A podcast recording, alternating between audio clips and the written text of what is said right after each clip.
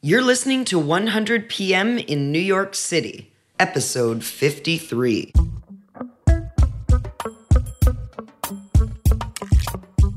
One hundred PM is the show where we're interviewing 100 expert product managers across five great cities to bring you all the actionable advice you need to succeed in product. Today's guest is Nate Stewart, head of product at Cockroach Labs. If you'd like to learn more after the show, be sure to visit our website at 100productmanagers.com, the web's fastest growing resource for hot topics, recommended resources, and online learning. I'm your host, Susanna Bate, product coach and founder of The Development Factory. Let's dive right in and say hello to Nate. Hi, I'm Nate Stewart. I'm head of product at Cockroach Labs. Welcome, Nate Stewart. We're here in cold New York City. Cold New York. Have you always been in New York, by the way? No, I was born in Michigan and uh, went to New York, then Boston and Seattle, and now I'm back here. All the cold and rainy cities. Exactly. I've been unlucky. You are a developer by trade. Was that your original out of school or, or what I wanted to do with my life? Yeah, absolutely. I started as a computer science undergrad at the University of Michigan and then moved to New York to work at Bloomberg as a financial software developer. When did you make the pivot into product? At Bloomberg, I was on a team responsible for doing portfolio analytics. So, seeing how the price of your portfolio or the value of your portfolio would change if something happened in the world. It was a very stressful job. It was a job where I was always on call and could be woken up at three o'clock in the morning. And I realized that there was this other group of people who were able to say, hey, here are the problems we're solving. Here's what we want the software to look like. And they could really get all the fun of building the software without having to worry about the implementation details. And I realized. No calls at 3 a.m. They just left at 5 p.m. and went drinking. Exactly. And I realized that that was the product management team. And I wanted to learn a little bit more about that. And so I decided to apply to business school and um, was accepted and enrolled at MIT Sloan. Have you known in your career a lot of developers to make that same change? Like, you know, one of the themes that comes up, I think, in our show is I'm in a PM adjacent role and I want to get into product management. Is it common for developers to long for that more strategic center, or do you consider yourself to be anomalous in that regard? You think it would be more common? It's tricky because, on one hand, development's a lot of fun. And with some of the advancements in things like cloud computing and platforms as a service, it's actually a lot easier to do and there's a lot less uh, grunt work that needs to be done there. So, developers may not always feel that pull to make their lives easier by going to product management.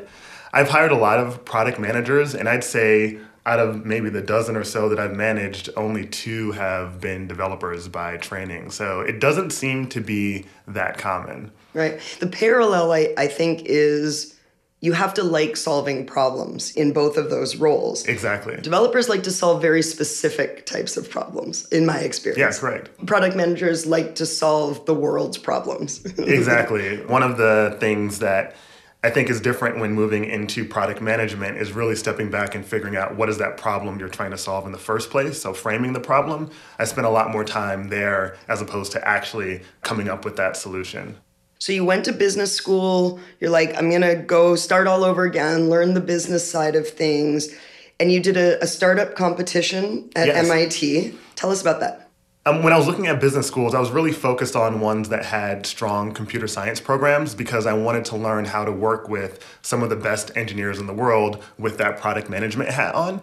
And so MIT has a, a great competition called the MIT 100K Business Plan Competition, where uh, you have your MBAs, you have your uh, developers, you have your scientists that come together and try to figure out what are the next big businesses that are going to come out of MIT. And so I had a chance to work with another MBA and a couple engineers from the MIT Media Lab. And we helped them commercialize a product, or at least put together a business plan for a product that was a new way to interact with mobile devices. So the thinking was that as screens were getting smaller, as people were moving to wearables, touch would become less and less important. And so they had a way to, rather than touch the screen, control the interface by manipulating the 3D space around the device. So you could like do things. Minority reports. Exactly. Like swiping the air. Exactly. So the pitch was this was the next type of interface. We were doing for wearables what the mouse did for the personal computer. We saw a lot of excitement around that idea from everyone from handset manufacturers to chipset manufacturers, and it was a really exciting business that did pretty well. So we were able to win the grand prize in the MIT 100K business plan competition, and it was just a great example of some of the good things that can happen when you combine great product managers with great engineers. Was that your first kind of application of the product management skills or, or, lens that you had been learning when you went back to school, or were you already at that point working as a product manager somewhere else? No, this was my first time in that product management function. For example, in this case, the initial plan was to create an attachment or a dongle that you would plug into your phone. And it became really clear that that wasn't something that anyone wanted to buy. And so trying to figure out not only what problem were we solving, but what was the right form factor to deliver it in a way that would make sense for the consumer, but also for the uh, handset manufacturer. And that was something that, again, with that product management hat, I could provide some great input on. So what happened after that? Give us kind of the punctuation of your career. What steps led you here to head of product at Cockroach? Absolutely. One thing that's always been interesting to me is enterprise software and specifically some of the ways that technology has evolved as the cloud has taken off. And so after business school, I joined Microsoft.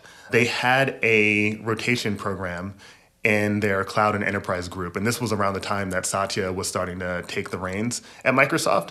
And it was really exciting in terms of building out the, the basic PM skill set because in this rotation program, you did three things. You spent four months on pricing and licensing. So, how do you commercialize software? The second thing was on product marketing. So, how do you actually position a product and work with a B2B sales force to take that to market? And the third was really interesting. It was around operations. So, we were selling what was called converged systems, where we would combine HP hardware with Microsoft software to basically create a private cloud in a box. And so, what did you have to do from an operations perspective to actually take a physical product to market? And so, with that experience, it gave me a really good set of tools for defining problems, uh, solving problems, working with teams of engineers and teams of sales and marketing teams to actually take it to market. After that, I decided I wanted to do something a little bit smaller, moved to New York, joined a Sequoia backed marketing SaaS company called Percolate, and that was my first classic product manager role. I joined as the second product manager. But you kind of worked your way up while you were at Percolate, right? Yeah, absolutely. So I started managing one team. It was a digital asset management product. So it was a way to help marketers centralize and make sense of all of the photography that they created or purchased and how that photography or those digital assets actually made their way into marketing campaigns.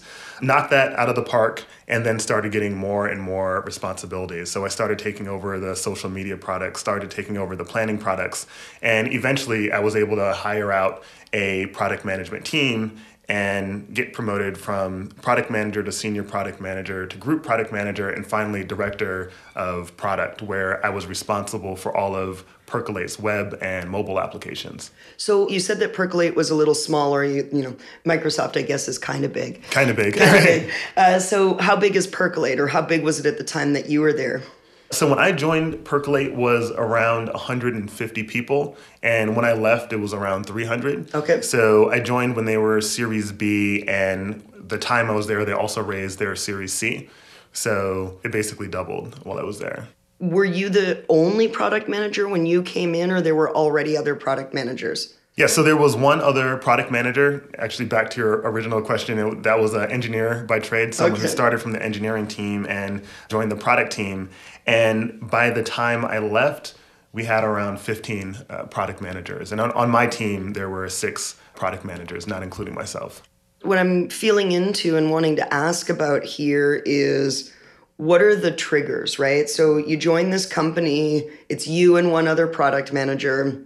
At what point is it determined we need another product manager and then four more after that? Mm. Can you help us understand what's happening operationally that, that would warrant this growth of the product team specifically? Yeah, absolutely. So the places where I usually look to bring on another product manager or the times are when you start making really bad decisions. so you know there's some problems. Okay, marketers want to centralize and make sense of their digital assets, but the way that you come up with the solution, it starts getting really hand wavy. You start losing the rigor. You're not able to write decent user stories that specifically say what specific problem are we solving for this particular user and why do we think that's interesting? That stuff starts to fall by the wayside. At a startup, you can tolerate quite a bit of that. It's okay to be hand wavy when you need to be. You have to be able to cut corners. But eventually, you start building products that aren't successful. And that's really when you need to start bringing in more brain power on the product management side. I guess what it calls into question is this classic question of how should a product manager be spending their time yes and you know certainly we recognize that it's cyclical if you're in the midst of a launch then the activities and the nature of the activities are going to be different yep. but if you think about being a product manager who is I'll say balanced, meaning you're not overextended. You have the appropriate number of folks on the team, and either in supporting roles or in the form of other product managers what do you think a cross section of the average day or week should look like in terms of I should spend this much time writing stories, I should spend this much time doing XYZ? That's a great question, and it's something I spend a lot of time thinking about at Cockroach Labs when I'm trying to right size our product management team. I think a well balanced product manager is spending their time doing four activities. The first would be road mapping, of course, figuring out what to build and when to build it. The second would be working with engineers and designers to actually get something built and participating in all those uh, stand ups and the meetings to iron out some of those smaller decisions.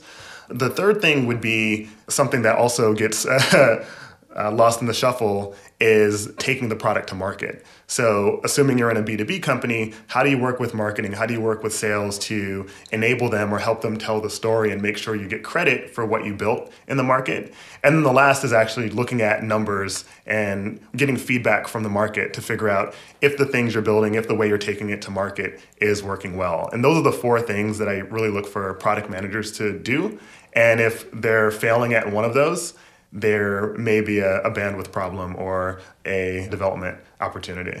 I know for a lot of us, sometimes there's that question of, am I doing this right? And everyone does operate a little bit differently. But launching a product, it's good busy work once you've launched a product, at least there's been my experience, there's a moment sometimes of like, what should I be doing right now? Right. You know, you have to kind of reground yourself a little bit. So this notion of of having these core pillars of, of focus, I think can be helpful for people to say, oh yeah, okay, so the product is out. Let's look at some analytics. Let's think about what's next. Let's think about how we're going to collect inputs to determine what's next. Exactly. And one of my favorite post launch activities is what happens when you ship a feature and no one uses it, right? Because a lot of things can be wrong. And so you go into this debugging mode, right? Like, did we misunderstand the problem? And if so, why are we just now finding about it? Did we not help marketing position it correctly? Was sales not incentivized to talk about it? There's lots of things that can go wrong, and it's a really fun exercise to go fix it and uh, make it right. Yeah, because of course, to not do that would suggest that the thing that we planned was always the right thing, which is almost never the case. Exactly. We'd like to think that it's always the case, right. but it's almost never the case. How quickly do you typically seek to iterate? So let's use this example. You know, you've just rolled out a new feature. You thought you did the right research. You thought you got the reasonable evidence. You implemented it a certain way.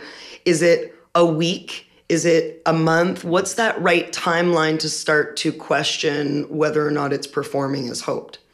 Let me use uh, Percolate as an example because we shipped a lot faster at that company. For a, a, database, you know, we it's a mission critical system. We ship once every six months. But when I was managing product at an enterprise SaaS company, um, this is something we're doing on a, a daily basis. So we had a lot of features in various stages of development, and those are lots of opportunities for us to test and learn and see what's working. So on one hand, you just have product managers just pitching an idea to a customer or a group of customers and seeing how that's resonating. Is it something they're excited about or is it something where we're missing the mark? Then we have, you know, low fidelity designs. Then we have high fidelity designs. We can do prototypes. Um, one of the process changes we made or infrastructure changes we made at Percolate was introducing the idea of gating features. So we could ship a feature into production, but only make it available for certain types of users. So we could get feedback on specific user stories with real customer data and iterate on those. As we started adding more checks and more ways to get feedback, it made it a lot easier and a lot faster to make changes when you talk about doing you know low fidelity wires high fidelity prototypes were you inviting customers to give feedback? Did you have those types of relationships with customers to say hey let, let me show you this sketch that we're working on. Is that exciting to you?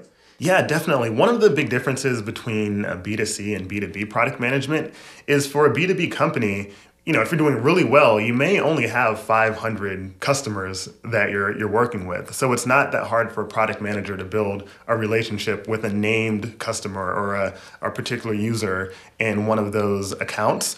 And so for the biggest features, especially if we're doing something that uh, hasn't been done before, we would create what were called design partnerships. So we would get three to five customers and have them commit to going through this journey with us, to being a touch point that we could constantly go back to and say, okay, here's the changes we made based off the information we have. Is this tracking towards something that would be a solution to the problem that we all agreed is uh, big for your team?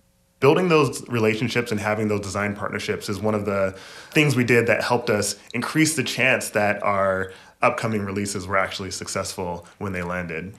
I like that you bring up the distinction between B2B and B2C because I think sometimes when we're talking about product, it's easy to think we're only talking about consumer products. It's easy to think we're only talking about software products. Of course, we're not.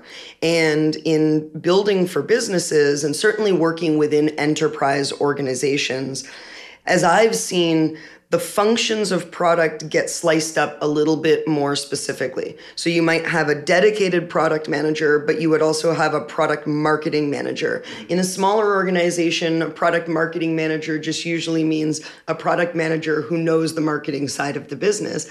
But in enterprise, they're actually two separate functions. Exactly. So when you spoke earlier about the four pillars, you spoke about the activities around launch say I'm a product manager in an organization that doesn't have a dedicated product marketing team. What is it that I need to know about launching products aside from just shipping them feature complete? The main thing to keep in mind is how customers become aware of your product and how can you essentially build the brand of your product in their mind.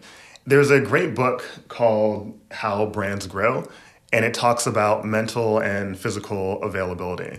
So, on mental availability, it's what are the activities that you can do to make people think about your product more often and in more situations. So, for your audience, maybe they learn about your product through blogs, maybe they learn about your product through huge out of home advertisements. And as a product manager at a startup or a medium sized company, you have to understand what are all those different ways that someone can become aware of your product and what's the best way to spend your time in terms of reaching people through those different channels. The other thing that's really important, especially if you're at a very small company, is understanding the best channels to use to reach your audience. So if it's just a SaaS company, you have your channel, it's your it's your website. But for other types of products, you may be going direct, you may be going through a partner, there may be another way you reach your market. And understanding through those channels what are the ways the different incentives align so you can make sure there's actually pull on the other end of that channel? So those are the two things that i like to think about making sure that there's mental availability and making sure there's a uh, physical availability. But for most modern startups it's really about the the mental side. Cockroach labs. Yes. We're here. Yep. What's cockroach labs? Cockroach Labs is a company that builds a distributed SQL database called CockroachDB. And it's interesting because it makes it really easy to build web services in the cloud.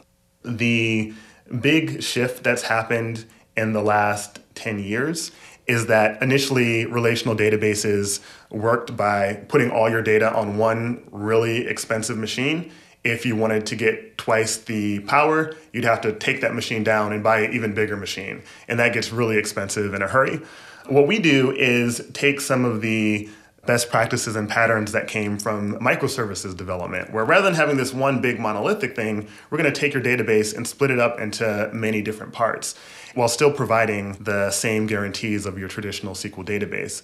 And that's interesting now because you can say, okay, you know, I have my data, it lives on premises, now I want to slowly move it to the cloud. You can do that without having to bring things down, spin them back up, um, you can take advantage of all the power of the cloud now. If you need more capacity, you simply add more commodity machines and we just scale naturally that way. So it's a really compelling and exciting use case for anyone working with relational data in the cloud. Who is the, the customer typically? Is it chief technology officers, people within companies that are making the decision about the database? Yeah, that's a that's a great question. We have two types of customers. We look at it from a top-down perspective where you have a chief technology officer, they see that their company is doing some sort of cloud transformation and they need a database that'll help them make that transition.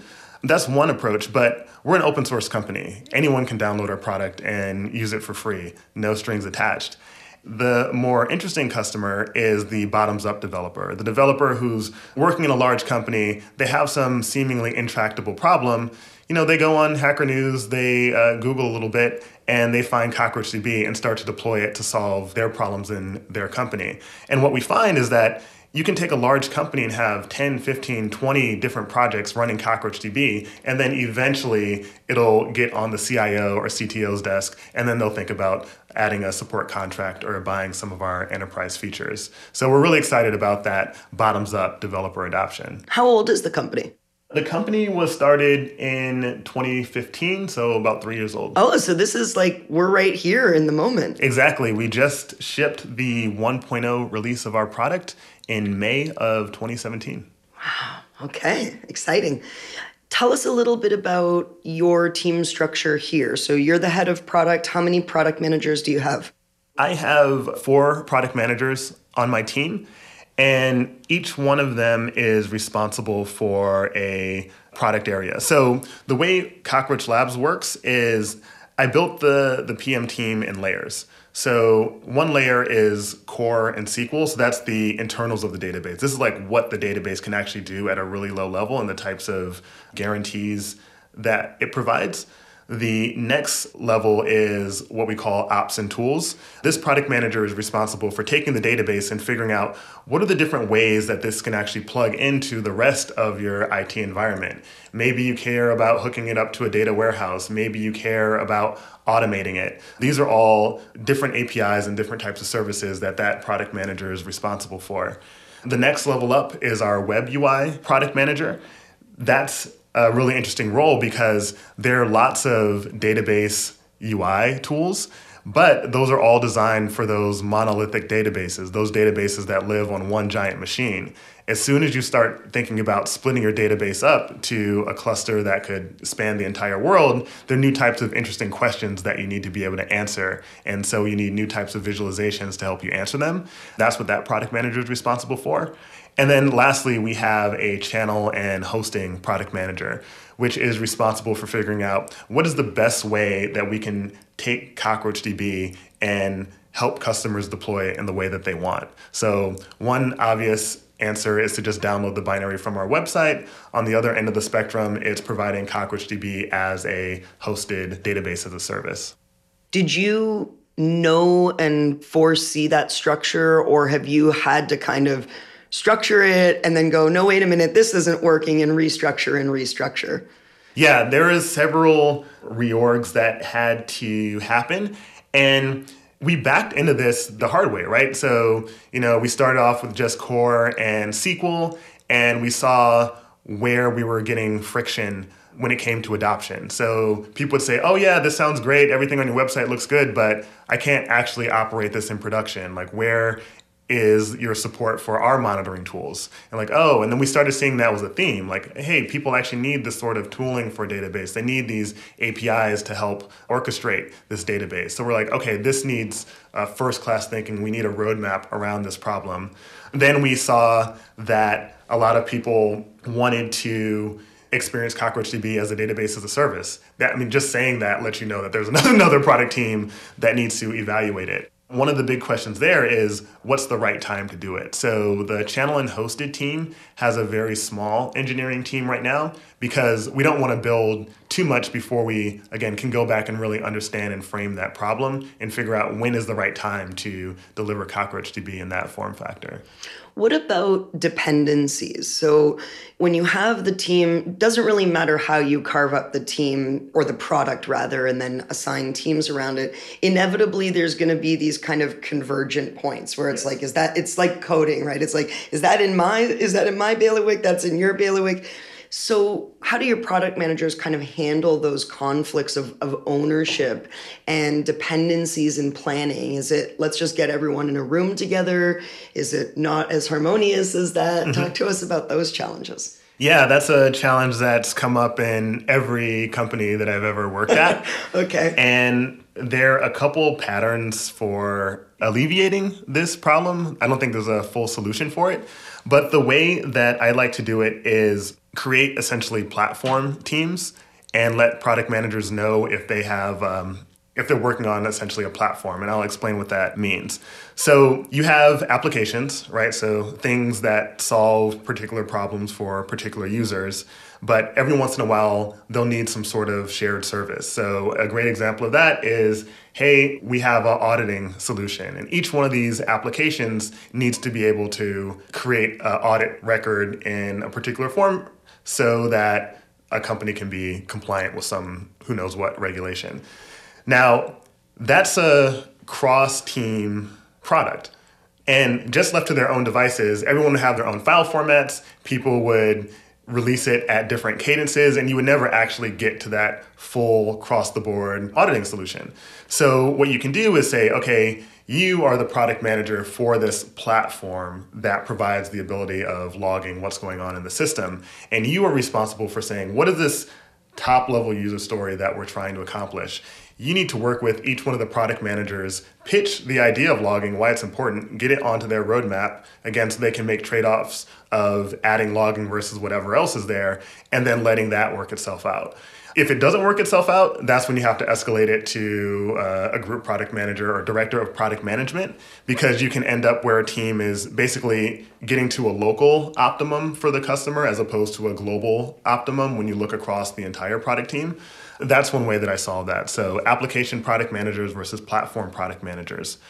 Another example of this is when you have workflows that aren't platform workflows, but just threads that go across multiple product areas.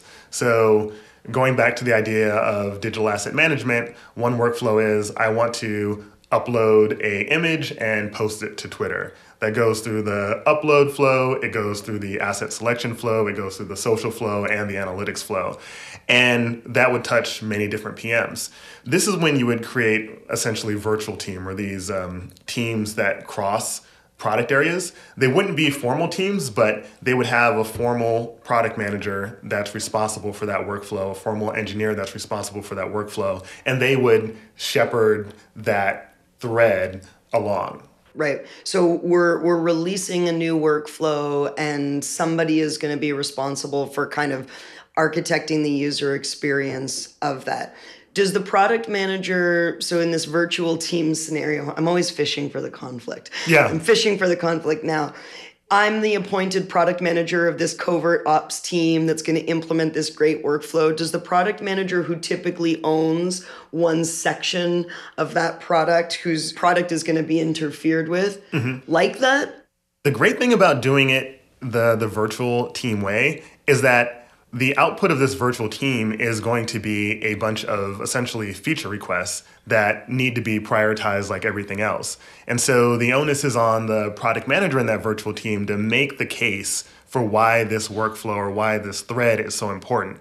If they do a good job there, there's not a problem. Each PM will want to say, hey, yeah, I want assets to work better in that workflow. Yes, I will bump up that priority.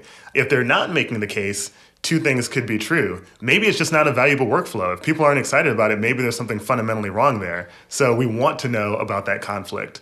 But if you're fishing for conflict, one place where people can get stuck is if they have customer commitments, right? So it's like, hey, we agree that this is important, but we have these five customers that we promised these five features to, so we just don't have the bandwidth to do it. That's when you need to escalate and figure out how can we make it happen. Again, if it makes sense.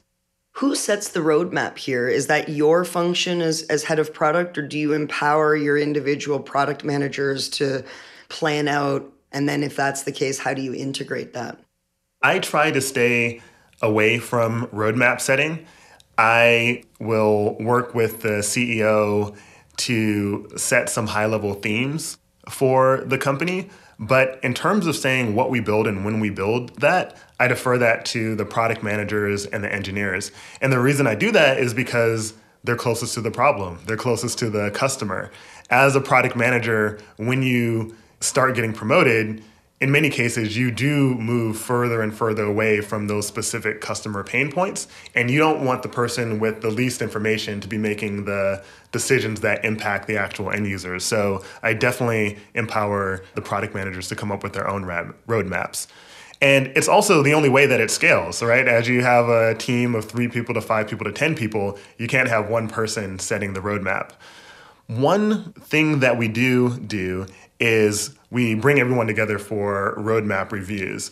And we do this because we want to make sure that the company wide roadmap or the cross product roadmap makes sense. So there may be themes, there may be threads that aren't really being addressed when you leave it to individual product managers. So those types of meetings and those types of reviews are great ways to uh, nudge the teams in the right direction. How often are you doing those kind of alignment meetings for the roadmap? We typically do these on a quarterly basis. Mm-hmm. At Cockroach Labs, we ship a generally available release every six months. So we'll do a big review roughly on a six month cadence. But even then, we have quarterly check ins on the roadmap, and then we do monthly business reviews, which are just seeing for the things that we're shipping, for the things that we have in alpha, how is it performing, and what tweaks do we need to make. Yeah. Would you share for context an example? I love themes for roadmaps yes. because you can get lost in initiatives pretty quickly, but themes are succinct and, you know, they're easy ideas to get behind. An example of a theme that you've used here at Cockroach, it doesn't have to be a current one. Yeah, sure. So, a great theme right now for us is performance. This is something that I definitely underestimated when working at a database company because I was under the impression that, hey, if we built something that's solving this huge problem, people are willing to give up a little bit of that performance. And it turns out they weren't willing to give up as much as anyone had considered. So creating performance as a theme has meant that we've had to take huge chunks of the roadmap and earmark it for the research and development required to make a database fast. Another type of theme would be IT automation. So CockroachDB solves and automates a lot of the types of problems that developers have when running these massive, globally distributed databases, but it can still be better. And from the feedback we get from our users, they want it to work better in these orchestrated environments. They want it to work better when run on AWS and GCP. And we're seeing that that is a point of friction. So we're always looking for ways to figure out what are the big reasons that people do adopt and don't adopt and how can we bake those reasons into one theme and just making sure we're making incremental progress on each one of those your product is inherently technical, right? It's Yes. it's a technology solution and you're a developer as we discussed. So that's easy, Yeah. right? You you know databases. Do your product managers all have to have a tremendous amount of technical capacity in order to, to be able to work here? I mean, even the team structure you outlined sounds technical.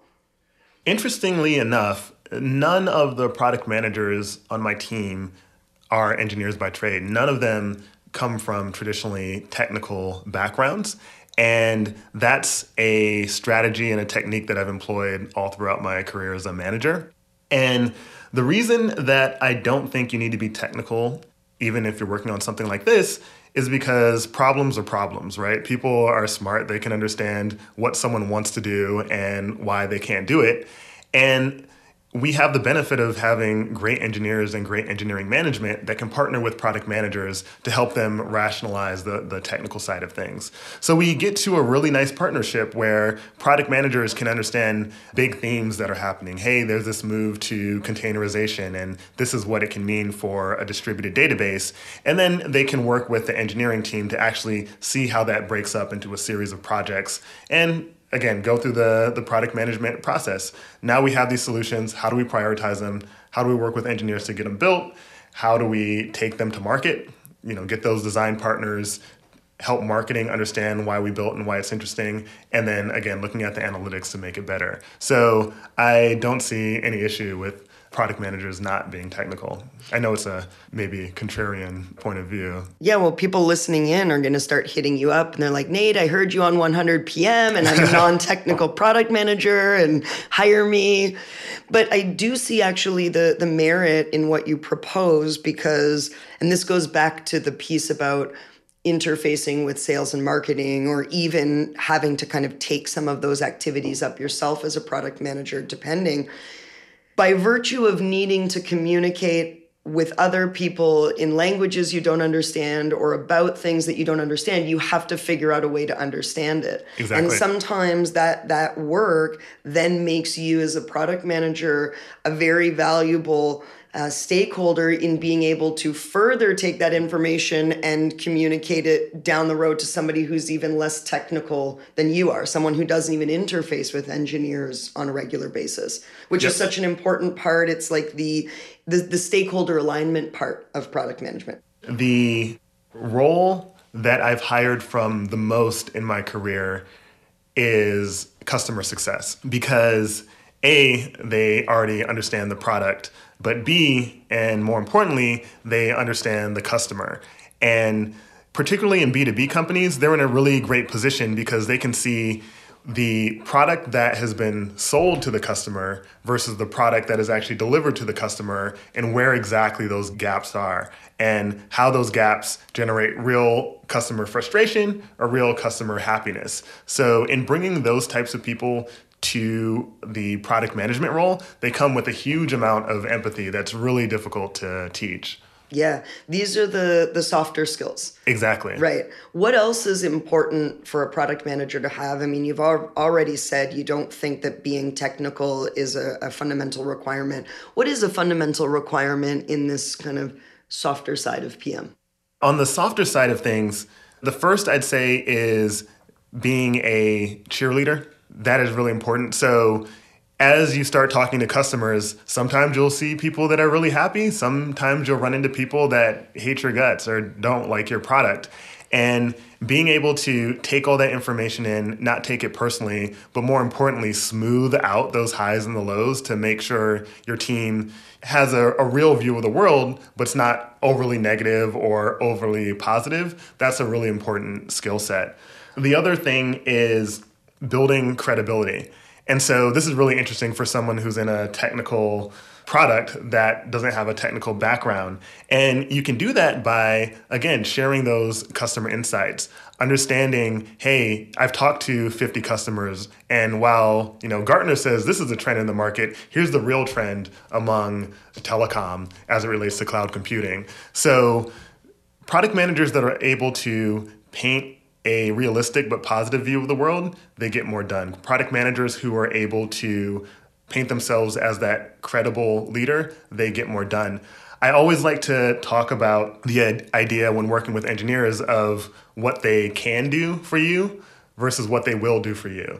And for product managers that are negative and not credible, those two can be pretty far apart. Where, like, obviously they can build feature XYZ, but they just don't like you. They just don't believe it, and you're not going to get 100%. And product managers that are able to close that gap uh, consistently outperform their peers. Right. It's a perfect segue for a segment we like to do here called Get the Job, Learn the Job, Love the Job. So, if I am one of these people working in a PM adjacent role, maybe developer, as was your past, but maybe customer success person, as you described, how do I get noticed by management? How do I sort of petition effectively for making the move into product? I can provide some real world examples there of how people from customer success have gotten on my radar and ultimately become product managers. The most important thing is visibility. And so you can do that a couple different ways. One great way is just presentation. So if there's company all hands and their departmental updates, really lobbying to talk to the company and paint yourself as someone who is a leader and someone who communicates well. Another place that is overlooked, but I think this is a place where people really separate themselves, especially for customer success, is the quality of the feedback you provide. So some customer success people will just say, hey, this customer wants feature A. Other customer success people will say, hey, this customer is experiencing this problem. Here's how it manifests. Here's what they were doing during their day. Like when it works this way, this is how they feel. Like really drilling into the problem and showing that, hey, you're not just looking for solutions, you have product sense, you understand problems, you understand how to communicate them. That's something that can uh, differentiate you as well. And then, third is taking the initiative, reaching out to the product leader on your team and asking for projects there is more work to be done than there is people to do it. And I'd be surprised if they didn't have a research project for you to do. And that's another way to show that you can operate at that level. You can show some of the skills it takes to be a great product manager.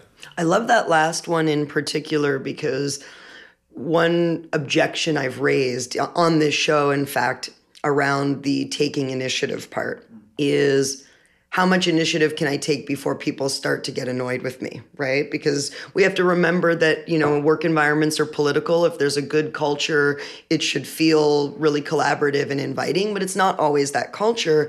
And I think some people listening in are in those roles, do want to make that move, do hear the advice that people offer. And then it's like, but how am I really going to make that desire known without stepping on someone's toes? Because another product manager is going to be like, hey, you're in customer success, stay in your lane. Mm-hmm. But this idea of helping out and just sort of, it's like, you know, showing up after class and being like, hey, I like that a lot. And you're absolutely right. There's always more work than than the team can handle. So good practical advice. Yep. What about the hard stuff? Where have you seen product managers that you've led struggle in the role because it's harder than sometimes we make it sound?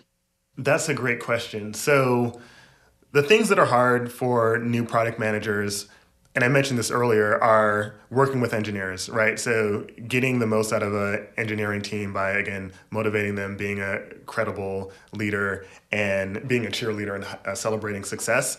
That is something that has a, a learning curve. And the way you see when someone is struggling here is they'll go to an engineering team and they'll use questions like, hey, would it be possible to, right? It's like, we shouldn't be talking about possibility when we're solving hard problems. It's like, how long would it take? Let's talk about costs and timeframes, not possibilities. Like you're already, you've already limited yourself and what your team can do. That's a, that's a big pitfall that I see a lot. Another pitfall, and this is usually for the MBAs, is people who use too many ROI frameworks it's like okay obviously the the roadmap is we're going to see cost benefits what's our net present value and we're going to do what maximizes shareholder value. It's really fun to talk about but in practice it falls down. A because it doesn't take into account strategy it doesn't take into account opportunity cost it doesn't take into account the the human aspect of building software. And it's a it's a good crutch when you're getting started but in practice, it, it falls down pretty quickly. This is a little off book, but it made me think. You mentioned earlier about cockroach ships a little uh, less frequently because of the, the nature of what you all are doing, so more like in six month increments. How does that impact? The ability to adjust to changes in the market, right? When you're working in an environment where you're shipping regularly, if there's a change, you can, you know, you can clear out the roadmap and put something else in. But it would seem to me like there's a lot more readjusting if you have to go left when you were traveling right. Exactly. It's very, very hard to build a mission critical relational database in an agile manner. What that means is the cost for us of making a wrong decision is much, much higher. So, what we do is we just lean in on the tools that we do have at our disposal. We lean in on having design partnerships. We have the ability to do alpha releases or unstable releases.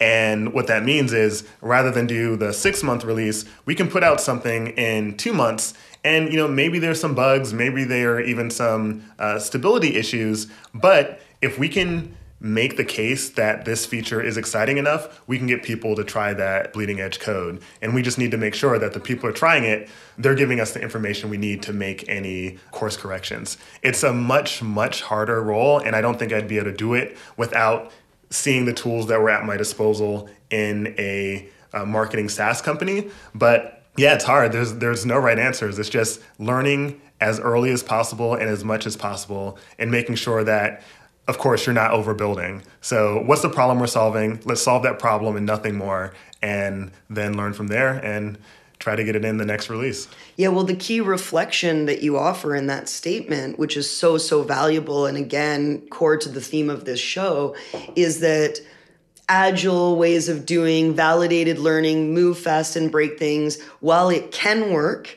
it also cannot work for some organizations. And so understanding the implications of what you're doing means maybe I do need to invest a little bit more heavily in upfront user research, whereas a, a, different product team at a different organization can maybe go light on that user research because, hey, if we're wrong, we'll just change it and change it again based on what the analytics tell us. Exactly. Cool. All right. What do you love about product, Nate?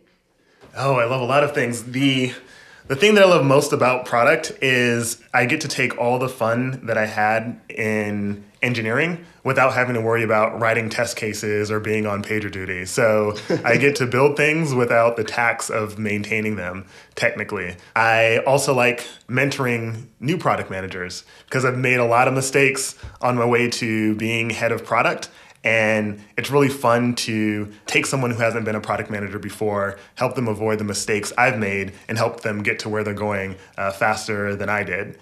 And then lastly, as head of product, I really like working with the CEO, Spencer Kimball, a great product leader, and working with him to set the theme and set the, the strategy for the company. That's always what I wanted to do when I got into product management. So it's great to finally be in a position to do that. You mentioned before how brands grow. Are there any other recommended books, blogs, podcasts that you'd like to contribute to? We have a growing list of resources at 100productmanagers.com slash resources. Anything that's been really impactful for you personally? Yeah, so from a management perspective, Radical Candor, I'm sure that's already come up, but that is a great book around giving feedback in a way that challenges directly while also caring personally. And it's a great way to course correct. And then also, not in terms of a specific book, but I found myself spending a lot of time on YouTube now watching conference talks. So uh, YouTube's been a great way for me to build a domain expertise. So if there's some bleeding edge technology, you can see all the talks from a conference specifically centered around that. Watch it at 2x speed, and then you can become an expert in a, a short amount of time. So that's a, a great resource that I've been leaning on more in the last year than I have before. Great. What about personal or professional philosophy? Something that just tells us a little bit about how you like to move and operate through the world. I mean, it's clear from what you've shared, you're a great leader and, and one who believes in empowering your team, but who are you, as evidenced by a quote? I think the quote that I always think about is give the people what they want. it's a very simple quote, it's a very obvious quote, but it's also the thing that falls by the wayside the fastest when you actually become a product manager and have a real backlog. Because then all the needs from the you know the CEO the engineers have their own rad- roadmap. You have your own biases. And it's really clear to start building stuff that you think customers want versus what they actually want. And that's something that I have to remind myself of constantly. And it's been a, a great guiding quote for me give the people what they want. I think you gave our people what they wanted. Nate Stewart, Cockroach Labs, thank you so much for being a part of our show. Thank you. Thank you for listening to 100 PM, the official podcast for 100productmanagers.com. If you enjoyed the show, please subscribe in the Apple Store, at Google Play, or on Stitcher, or leave us a great review so others can help find us. If you want to get in touch directly, email me, Suzanne at 100productmanagers.com, or visit us on the web. Thank you.